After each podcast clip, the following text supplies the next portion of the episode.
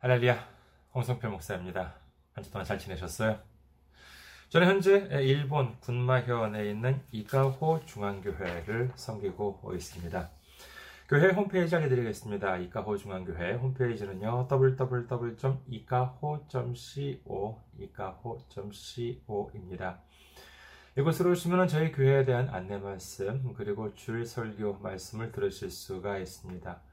그리고 주일 설교 말씀은 동영상 사이트 유튜브를 통해서 시청하실 수가 있으시고, 그리고 팟캐스트와 팟빵을 통해서도 음성으로 들으실 수가 있습니다.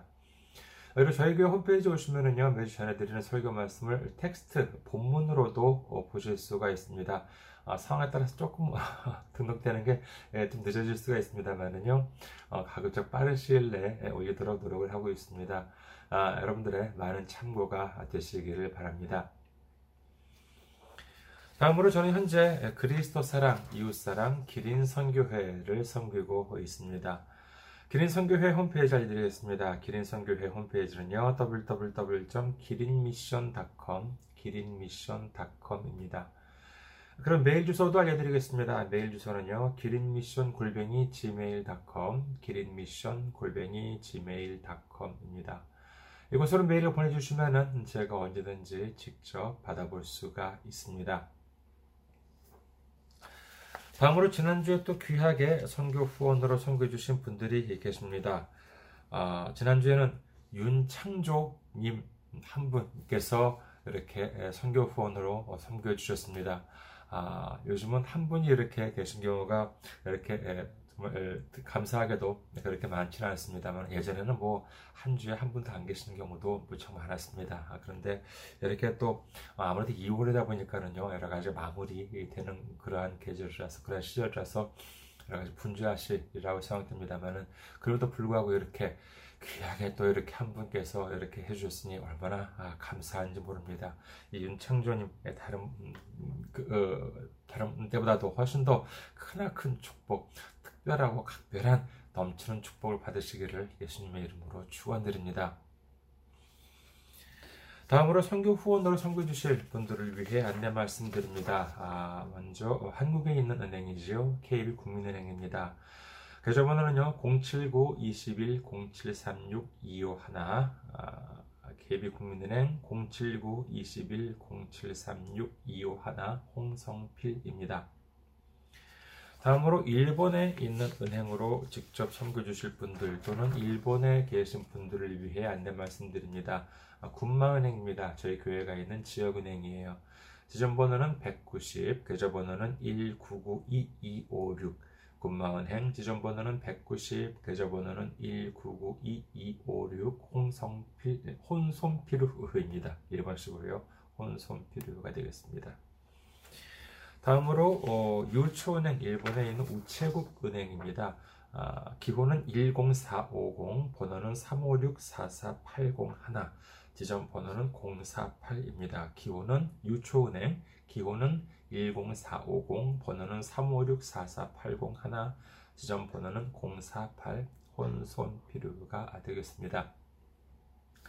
저희 교회는 아, 아직까지 재정적으로 미자립 상태에 있습니다. 그래서 여러분들의 기도와 선교 후원이 정말 유일한 어, 유일한 큰 힘이 되고 있습니다.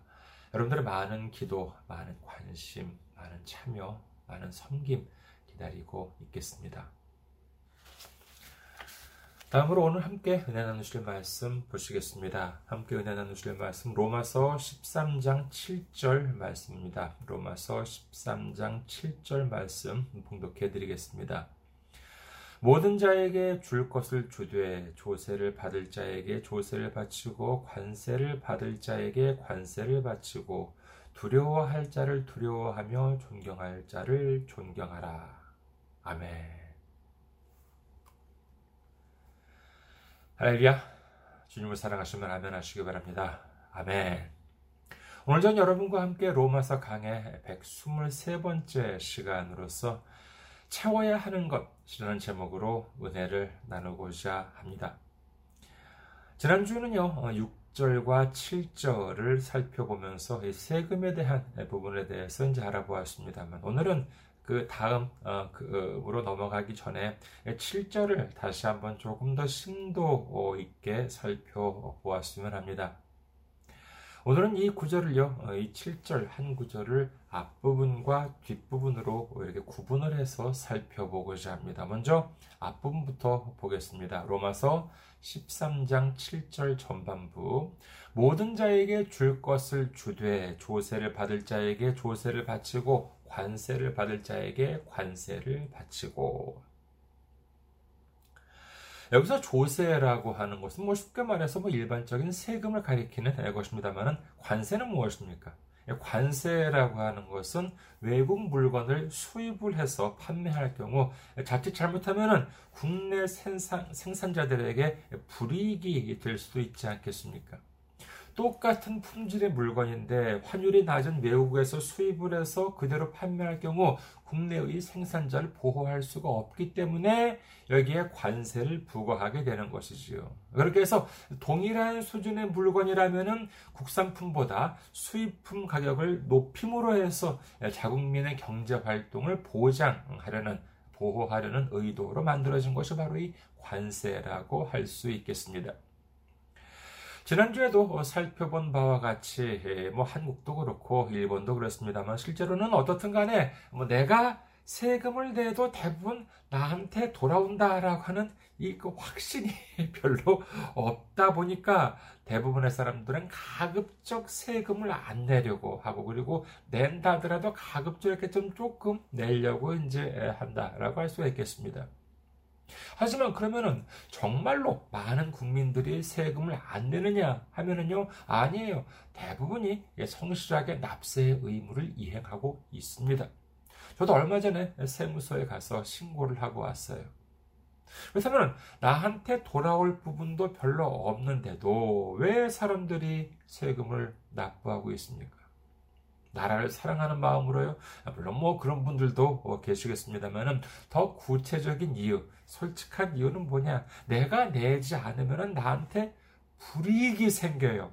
쉽게 말해서 내가 내도 나한테 좋은 일은 없지만은 안 될 경우에는 내가 심한 경우에는 처벌을 받을 수 있기 때문에 어쩔 수 없이 낸다라고 할 수 있지 않겠습니까? 솔직히 말해서요.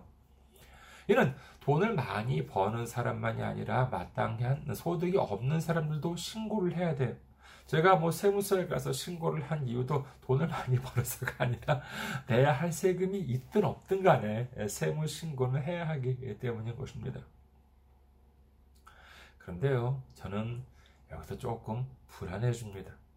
그 이유는 뭐냐 하면은요, 어쩌면 많은 분들도 이제 이런, 많은 분들이 이런 생각을 가지고 신앙생활을 하고 있는 것이 아닐까라고 하는 마음이 들어서입니다. 우리가 이미 살펴보았던 이 로마서 5장 12절에는 다음과 같이 기록합니다. 로마서 5장 12절. 그러므로 한 사람으로 말미암아 아, 죄가 세상에 들어오고 죄로 말미암아 사망이 들어왔나니 이와 같이 모든 사람이 죄를 지었으므로 사망이 모든 사람에게 이르렀느니라. 여기서 한 사람으로 말미암아 죄가 세상에 들어왔다라고 하는데 여기서 한 사람으로 말미암은 죄는 무엇을 가리킵니까?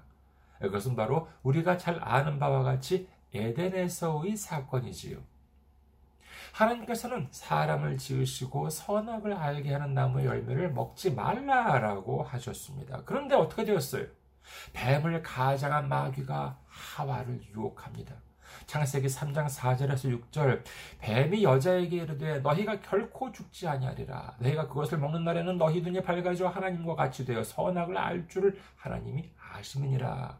여자가 그 나무를 본즉 먹음직도 하고 보암직도 하고 지혜롭게 할 만큼 탐스럽기도 한 나무인지라. 여자가 그 열매를 따먹고 자기와 함께 있는 남편에게도 주매 그도 먹은지라. 이 유혹을 이기지 못하고 하와는 하나님이 금하신 나무 열매를 따먹고 뿐만 아니라 그의 남편인 아담에게도 주었더니 그도 먹었다. 이렇게 성경은 기록합니다. 로마서 5장 19절 한 사람이 순종하지 아니함으로 많은 사람이 죄인 된 것 같이 한 사람이 순종하심으로 많은 사람이 의인이 되리라. 이 선악을 알게 하는 나무 열매를 먹은 사건은 하나님에 대한 분명한 불순종이었습니다. 아담과 하와의 상황이라고 하는 것을 그러면 우리의 상황과 비교해 보면 어떨까요? 그들이 하나님께 불순종이라고 하는 죄를 그 엄청난 죄를 저지름으로 인해 가지고 받은 대가가 무엇이었습니까? 창세기 3장 16절에서 19절 또 여자에게 이르시되 내가 네게 임신하는 고통을 크게 더하리니 네가 수고하고 자식을 낳을 것이며 너는 남편을 원하고 남편은 너를 다스릴 것이니라 하시고 아담에게 이르시되 네가 네 아내의 말을 듣고 내가 네게 먹지 말라 한 나무의 열매를 먹었은즉 땅은 너로 말미암아 저주를 받고 너는 네 평생에 수고하여야 그 소산을 먹으리라 땅이 내게 가시덤불과 엉겅퀴를 낼 것이라 내가 먹을 것은 밭의 채소인즉 내가 흙으로 돌아갈 때까지 얼굴에 땀을 흘려야 먹을 것을 먹으리니 내가 그것에서 취함을 입었음이라. 너는 흙이니 흙으로 돌아갈 것이니라 하시니라. 그들이 받은 형벌이라고 하는 것은 임신과 출산, 즉 자손에 대한 고통과 생계에 대한 저주, 그리고 마지막에는 죽음이라고 하는 멸망이었습니다. 그것은 바로 이 죄에 대한 대가였다라고 할 수 있는 것이지요. 이와 같은 일은 성경 다른 곳에서도 찾아볼 수가 있습니다. 이스라엘 2대 왕이 누구였습니까? 이스라엘 2대 왕은 다윗이었지요. 다윗은 본래 뭐 대단한 집안도 아니었습니다. 그리고 그때의 형제들 사이에 있어가지고도 이 서열이라고 하는 것이 대단히 중요한 어, 시기였습니다만은 그 형제들 사이에도 그 다윗은 첫째나 둘째도 아닌 막내였어요. 그러나 하나님께서는 그를 택하셔서 사무엘로 하여금 기름을 붓게 하시고는 왕의 자리에 앉히셨습니다. 그가 가는 곳에는 하나님도 함께 하시고 그가 하는 모든 일에는 하나님께서 넘치는 축복으로 채워 주셨습니다. 하지만 그가 그의 충신 우리아의 아내를 빼앗아 버립니다. 그때 그럼 우리아는 무엇을 하고 있었습니까? 그는 전쟁터에서 이스라엘을 위해 그리고 다윗 왕을 위해 치열한 전투를 벌이고 있는 와중이었습니다. 그런데 그 와중에 자신의 충신의 아내를 빼앗는다. 이게 말이나 되는 일입니까? 다윗의 죄는 거기서 그치지 않습니다. 우리아의 아내인 바세바가 자신의 아이를 가졌다라고 하는 사실을 알게 된 다윗은 이를 숨기기 위해 그의 남편 우리아를 전쟁터에서 일부러 전사하게 만들어 버립니다. 그러면은 이 일을 아무도 몰랐을까요? 한 가지 거짓말을 참말처럼 하기 위해서는 항상 몇 가지 거짓말을 필요로 한다. 일곱 가지, 일곱 가지의 거짓말을 필요로 한다 라고 합니다. 이 말은 종교혁명을 일으켰던 이 마틴 루터의 말이에요. 한 가지 거짓말을 참말처럼 하기 위해서는 항상 일곱 가지 거짓말을 필요로 한다. 그리고 중국에는요, 중국에는 이 양진이라고 하는 사람이 예, 무엇을 말하느냐, 사지라고 하는 것을 말했습니다. 사지, 네 가지의 알 지자, 지식할 때 지자를 써가지고 네 가지 아는 것, 사지라고 하는 것을 말했다고 하는데, 그건 뭐냐라고 하면은요, 천지, 지지, 여지, 아지라고 하는 천지, 지지, 여지, 아지라고 하는 것인데 천지라고 하는 것은 무엇입니까? 천지라고 하는 것은 하늘이 안다라고 하는 것이고요. 그다음에 지지, 땅이 안다. 그다음에 여지는 뭐예요? 여라고 하는 것은 너라고 하는 것이죠. 내가 안다, 여지. 그 다음에 아지는 내가 안다라고 하는 것입니다. 뭐 쉽게 말해서요, 누가, 아, 누군가가 나한테 예, 뇌물을 줘요. 뇌물을 주면서, 아, 이거는 아무도 모르는 일입니다. 아무도 모르니까는 안심하고 받으셔도 됩니다. 라고, 어, 했다고 칩시다. 그런데 사실 그것을 아무도 모르냐 하는 것이지요. 하늘이 알고 땅이 알고 그리고 무엇보다 네가 알고 내가 아는데 어떻게 아무도 모르느냐라고 아무도 모른다라고 하는 게 무슨 소리냐라고 하는 것이지요. 다윗과 바세바 우리아의 아내 바세바가 부적절한 관계를 맺었다라고 하는 사실을 그의 남편 우리아를 죽인다고 해서 아무도 모르겠습니까? 사무엘하 11장에 의하면요 다윗은 목욕을 하고 있는 여인을 보고 누군지 알아보도록 사람을 보내요. 먼저 그 사람이 알겠죠, 그렇죠. 그리고 그를 또 데려오라고 전령을 또 이제 한번 보냅니다. 자, 그러면은요, 왕이 부르는데 혼자서 어, 뚜벅뚜벅 걸어오겠습니까? 요즘도 예를 뭐 말하자면 뭐 대통령이 예, 나를 불러요. 그러면은 야, 대통령이 나를 부른다라고 하면은 그 전철 타고 버스 타고 가 타고 이렇게 해가지고 가겠습니까? 자, 이렇게 그 여러 가지 정말 많은 사람들이 벌써 움직여야 아, 했겠지요. 그렇잖아요. 그리고 자, 그럼 다윗 이제 왕 왕궁에 왔어요. 어, 그러면은 이 바스바가 그럼 목욕을 하고 잠자리를 함께 했다. 이렇게 성경 기록하죠. 그럼 왕이 불러서 온 사람인데 바세바가 무슨 혼자 와서 샤워하고 그다음에 혼자서 이제 또박또박 걸어서 침실로 갔겠습니까? 여기서도 여러 여인들이 시중을 들었겠지요. 어디 그뿐입니까? 이제 구체적인 이름이 나와요. 사무엘하 11장 14절에서 14절에 보니까 그의 부하 요압을 시켜서 우리아를 전쟁터에서 죽게 만들었다고 합니다. 이게 보통 무거운 죄입니까? 하나님은 다윗에게 말씀하십니다. 사무엘하 12장 7절 후반부에서 11절. 내가 너를 이스라엘 왕으로 기름 붓기 위하여 너를 사울의 손에서 구원하고 내 주인의 집을 내게 주고 내 주인의 아내들을 내 품에 두고 이스라엘과 유다 족속을 내게 맡겼느니라. 만일 그것이 부족하였을 것 같으면 내가 내게 이것저것을 더 주었으리라. 그러한데 어찌하여 네가 여호와의 말씀을 업신여기고 나 보기에 악을 행하였느냐? 네가 칼로 햇사람 우리아를 치되 암몬 자손의 칼로 죽이고 그의 아내를 빼앗아 내 아내로 삼았도다. 이제 네가 나를 업신여기고 햇사람 우리아의 아내를 빼앗아 내 아내로 삼았은즉 칼이 내 집에서 영원토록 떠나지 아니하리라 하셨고 여호와께서 또 이와 같이 이르시기를 보라 내가 너와 네 집에 재앙을 일으키고 내가 네 눈앞에서 내 아내를 빼앗아 내 이웃들에게 주리니 그 사람들이 내 아내들과 더불어 백주에 동침하리라 하나님께서는 다윗을 사랑하셔서 그의 목숨을 노리던 사울로부터 구원해 주셨고 부와 권세와 명예와 뿐만 아니라 이 정말 많은 연인들 여, 여인들까지도 모두 다 그에게 더하셨습니다. 그리고 더 필요한 것이 있었더라면 이것도 저것도 다 주었을 것이다. 이렇게 하나님께서는 말씀하세요. 그러나 다윗이 어떻게 했습니까?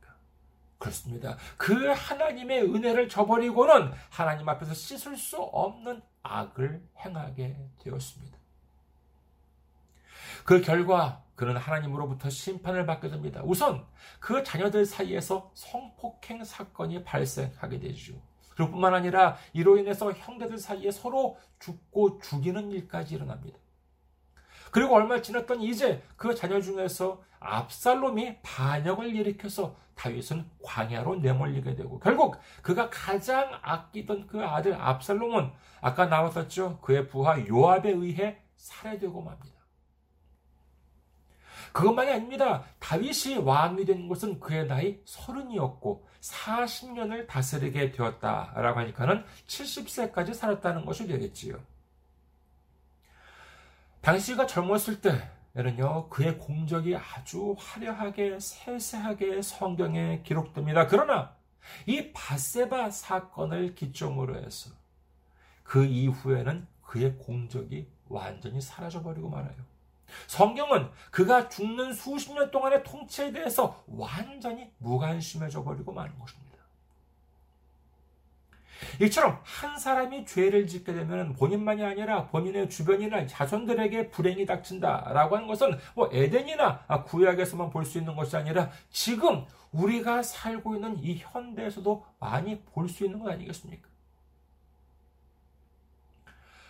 그렇다면 이와 같은 죄를 저지르게 되는 이유가 무엇입니까? 그것은 바로 무엇을 모르기 때문이에요. 그렇습니다. 감사를 모르기 때문이라고 할 수 있지 않을까 합니다. 우리가 주님과 함께하고 주님께 순종하는 삶에서는 기쁨이 있습니다. 감사가 있습니다. 축복이 있습니다. 평안이 있습니다. 그리고 마침내 구원이 약속되어 있는 것입니다. 그러나 우리가 주님 앞에 죄를 지으면 어떻게 되겠습니까? 우리는 주님 앞에 떳떳하지 못합니다. 주님 앞에 나아갈 수가 없습니다. 아담과 하와가 하나님의 눈을 피해서 무화과 이파리로 자신의 부끄러운 모습을 가리려고 했던 것처럼 우리의 노력으로 열심히 거짓말을 해가면서 나 자신을 가리려고 해봐야 하나님 앞에서는 아무런 소용도 없는 것이지요. 내 삶이 무너지고 뿐만 아니라 내 가정이 무너지고 결국은 절망 속에서 절망 속으로 빠져들고 마는 것입니다. 오늘 말씀 후반부를 보시겠습니다. 로마서 13장 7절 후반부. 두려워할 자를 두려워하며 존경할 자를 존경하라. 우리는 누구를 두려워하고 누구를 존경해야 하는지를 알 수 있을까요? 알고 있을까요? 여러분께서는 어떻습니까? 누구를 두려워해야 하는지, 누구를 존경해야 하는지 여러분께서는 알고 계십니까? 사실 의외로요, 모르고 있는 경우가 얼마나 많은지 모릅니다. 요즘 뉴스를 보면은요, 뭐 자세하게 말씀을 드리지 않겠습니다만은 여러 가지 그 뇌물 사건들이 요즘 뉴스, 일본 뉴스에 한창 나오고 있습니다. 뭐 일본만이 아니라 뭐 한국도 마찬가지잖아요. 그렇죠? 이 뇌물을 뭐 주고받았다라고 하는 뉴스, 뭐 항상 문제 있는 그와 같은 뉴스라고 할 수 있겠는데 그렇다면은 그와 같은 사건에 연루된 사람, 연루된 사람들이 못 배운 사람들이에요. 머리가 나쁜 사람들입니까? 아니에요. 오히려 남들보다도 훨씬 많이 배운 사람들, 이 시대의 엘리트들이라고 할 수 있습니다. 하지만, 그럼에도 불구하고 누구를 두려워해야 하는지, 누구를 존경해야 하는지를 잘못 판단했기 때문에 저렇게 경찰에 조사도 받고 막 기자들한테 쫓겨가고 다니고 그런 것 아니겠습니까?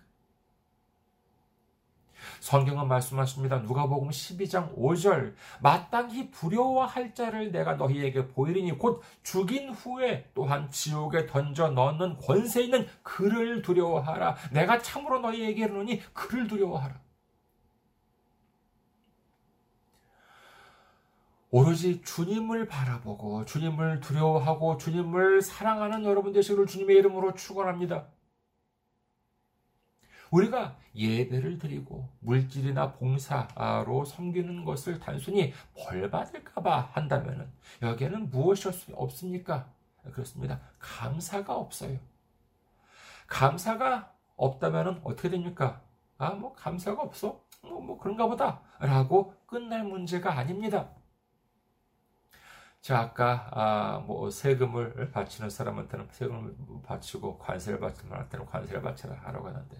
자, 우리가 마귀한테 바쳐서는, 뭐, 마귀한테 바친다는 좀 그렇습니다만, 마귀한테는 주어서 안 될 것이 있습니다. 뭐, 어, 다른 것들도 마귀한테 주어서는 안 되겠죠. 하지만은, 그 중에서도 절대로 마귀한테 주어서는 안 되는 것이 무엇이라고 성경에 나와 있습니까? 에베소서 4장 27절 마귀에게 이것을 주지 말라. 뭘 주지 말라? 그렇습니다. 마귀에게 틈을 주지 말라라고 성경은 기록합니다. 우리가 생각하기에 에덴에 있는 아담과 하와에게 부족한 것이 있었을 것 같습니까? 창세기 2장에 기록된 에덴의 모습을 보시면요. 부족한 것이 하나도 없습니다. 정말 기쁨과 감사로 충만해야 할 것 같은데 그들은 여기에 감사를 드리지 않았습니다. 그러니까 뭐가 기어왔습니까? 그렇습니다. 뱀의 탈을 쓴 마귀가 기어왔습니다. 이스라엘을 통치하던 다윗 왕, 이제 그는 이스라엘에서 절대적인 권력을 가지고 있었습니다. 명실상부한 영웅이자 절대 군주였습니다. 누구 하나 그에게 대적할 만한 사람이 없었어요. 여기에다가 부족한 것이 있었다면 더 주었을 것이다. 이렇게까지 하나님 말씀하고 계시지 않습니까? 하지만 그는 여기에 감사의 제사를 드리지 않았습니다. 그러니까 어떻게, 어떻게 돼요? 그렇습니다. 마귀가 기어옵니다. 세상적인 육적인 유혹들이 슬금슬금 기어오는 것입니다. 그 결과 무엇 하나 부족함 없는 상황이었음에도 불구하고 그는 자신의 육체적 욕망을 채우기 위해 돌이킬 수 없는 죄를 저지르고 말았던 것입니다. 여러분, 우리의 마음은 어디에 있습니까? 우리 마음 안에 무엇이 있습니까? 내가 하나님을 섬기고 있으면서도 내가 주님의 일을 하고 있으면서도 그 의미를 제대로 알지 못하게 된다면은 여기에는 두려움이 오게 됩니다. 피곤함이 오게 되죠. 나아가 온갖 유혹들이 나를 삼키기 위해 다가오는 것입니다. 이것이 바로 우리 믿음에 있어서 틈이 벌어지는 것이지요. 우리가 이 틈을 보이는 순간 마귀는 하와나 다윗에게 접근했었던 것처럼 우리에게도 슬그머니 다가오는 것입니다. 베드로전서 5장 8절에서 9절 근신하라 깨어라. 너희 대적 마귀가 우는 사자같이 두루 다니며 삼킬 자를 찾나니 너희는 믿음을 굳건하게 하여 그를 대적하라. 이는 세상에 있는 너희 형제들도 동일한 고난을 당하는 줄 알미라. 우리는 두루 다니며 삼킬 자를 찾는 마귀들을 대적하라. 이렇게 성경은 말씀하십니다. 그러면 무엇으로 대적해야 하겠습니까? 그렇습니다. 우리의 마음을 감사로 체험으로 말미암아 마귀를 대적해서 물리치는 여러분 되시길 주님의 이름으로 축원합니다. 감사가 있었더라면 다윗은 그와 같은 어리석은 짓을 저지르지 않았을 것이요 무엇보다 아담과 하와도 마귀의 유혹에 넘어가지 않았을 것입니다. 이제 우리 마음을 기쁨과 감사로 채움으로 말미암아 마귀 사탄을 대적하여 물리치고 태초에 아담과 하와에게 약속하시고 예수님을 통해서 우리에게 주시는 놀라운 축복과 생명과 구원을 얻으시는 우리 모두가 되시기를 주님의 이름으로 축원합니다. 감사합니다. 항상 승리하시고 건강한 모습으로 다음 주에 뵙겠습니다.